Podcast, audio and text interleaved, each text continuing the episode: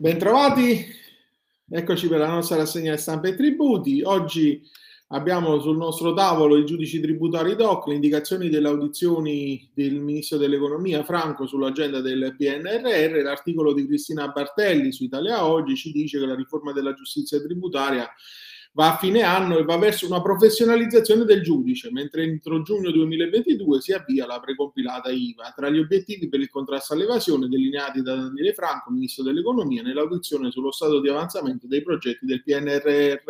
La riforma della giustizia tributaria ritorna dunque tra quelle che sono le priorità dell'agenda del Ministero dell'Economia, mentre non ci sono indicazioni di dettaglio per la legge delega di riforma fiscale su cui al momento si sta tentando la mediazione tra governo e forze di maggioranza per il destino dell'articolo 6 sulla riforma del catasto. E quindi da mercoledì della prossima settimana si inizierà l'esame degli emendamenti. Tornando all'audizione di Franco, per quanto riguarda il quadro degli interventi di riforma, ha spiegato il Ministro che occorre adottare entro dicembre 2022 anche la riforma della giustizia tributaria che mira a razionalizzare il sistema attraverso la professionalizzazione dei componenti delle commissioni tributarie e a ridurre il contenzioso e gli arretrati.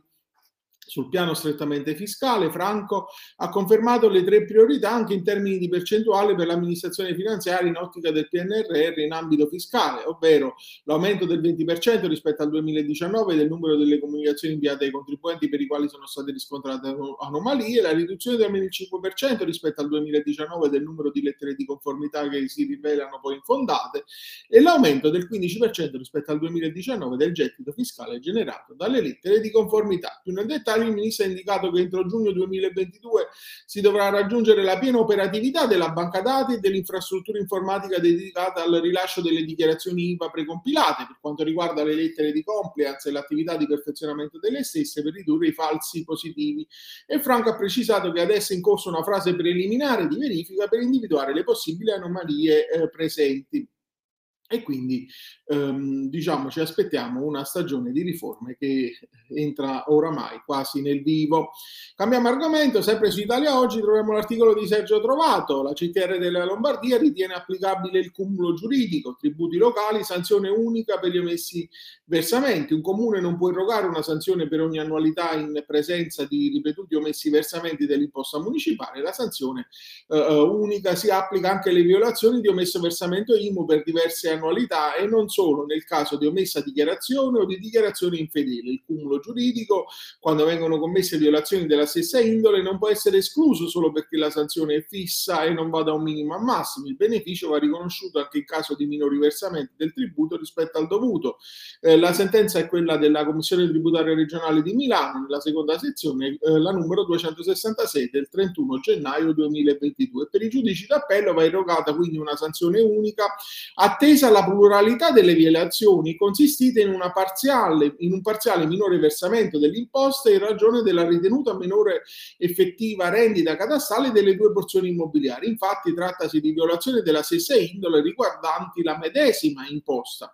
È stata ritenuta prima di fondamento giuridico la tesi contrapposta del Comune di Milano, ma la pronuncia non può essere condivisa secondo l'autore. Infatti impropria richiama la sentenza della Cassazione 11.612 del 2020, secondo la cui la Corte avrebbe avallato la tesi dell'applicabilità del concorso e della continuazione alle ipotesi di omesso versamento del tributo. La fattispecie che ho formato oggetto di decisione della Suprema Corte è la violazione di dichiarazioni infedele che comporta anche l'omesso versamento. I contribuenti possono beneficiare del cumulo solo se cede alla tesi che le violazioni si ripetono per ogni annualità perché vi è autonomia dei singoli periodi di imposta. Quindi la sanzione fiscale non va contestata una sola volta perché la violazione si ripete nel corso del tempo. La violazione perdura fino a quando il contribuente non la regolarizza e quindi per i giudici di legittimità la violazione dell'obbligo di dichiarazione non ha una natura istantanea ma si ripete nel corso degli anni. Il contribuente è soggetto al pagamento della sanzione per ogni singola annualità, anche se la legge prevede un unico obbligo a carico del possessore dell'immobile, questo non comporta che incorra, in caso di inadempimenti, in una sola violazione, in una sola sanzione. Tuttavia, quando un contribuente commette violazioni della stessa indole in diversi periodi di imposta, deve essere irrogata un'unica sanzione, non già una sanzione per ogni annualità.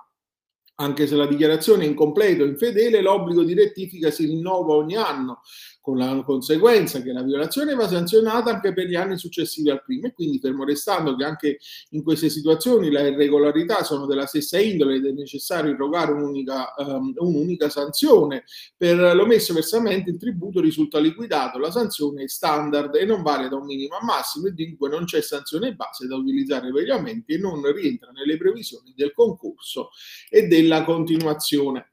Concludiamo la nostra rassegna con l'articolo che troviamo su NT Plus Enti Locali ed Edilizia. L'emergenza sanitaria non giustifica qualunque forma di provvidenza alla collettività, va puntualmente motivata e dimostrata la correlazione tra entità della sovvenzione e la finalità pubblica perseguita. La natura di enti e fini generali riconosciuta al Comune sulla scorta delle previsioni dell'articolo 118 della Costituzione, ma anche dell'articolo 13 del TUEL, quale espressione del principio di sussidiarietà orizzontale, non deve indurre a ridurre a ritenere come consentita qualunque forma di provvidenza alla collettività, cioè in quanto la provvidenza erogata è preordinata a soddisfacimento di un interesse istituzionale che, pur implicando trascende l'interesse dei destinatari per intestarsi in capo alla collettività, con la conseguenza che l'emergenza sanitaria e le conseguenti crisi economica non giustificano di per sé qualunque intervento straordinario, provvidenza o scongiurare il rischio peraltro indebito arricchimento, tenendo conto delle misure di intervento adottate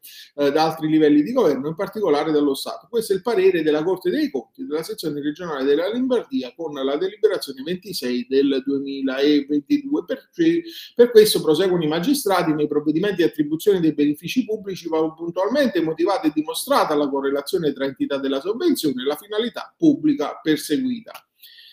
E quindi, diciamo, oltre all'aspetto della congruità della spesa, perché la facoltà che rimane subordinata ai limiti imposti alle disposizioni di legge diretta al contenimento della spesa pubblica e altre prescrizioni richieste dai principi contabili per garantire la gestione delle risorse pubbliche, e quindi la Corte ritiene utile ricordare che secondo l'articolo 12 della 241 del 90 la concessione di vantaggi economici di qualunque genere a persone ed enti pubblici e privati, senza che vi sia da parte di questi una contrapposizione verso l'amministrazione in termini di controprestazione concedente, è subordinata alla predeterminazione da parte della stessa dei criteri e delle modalità di erogazione nelle forme previste dai rispettivi ordinamenti, a cui dovrà tenersi dandone atto nei singoli provvedimenti.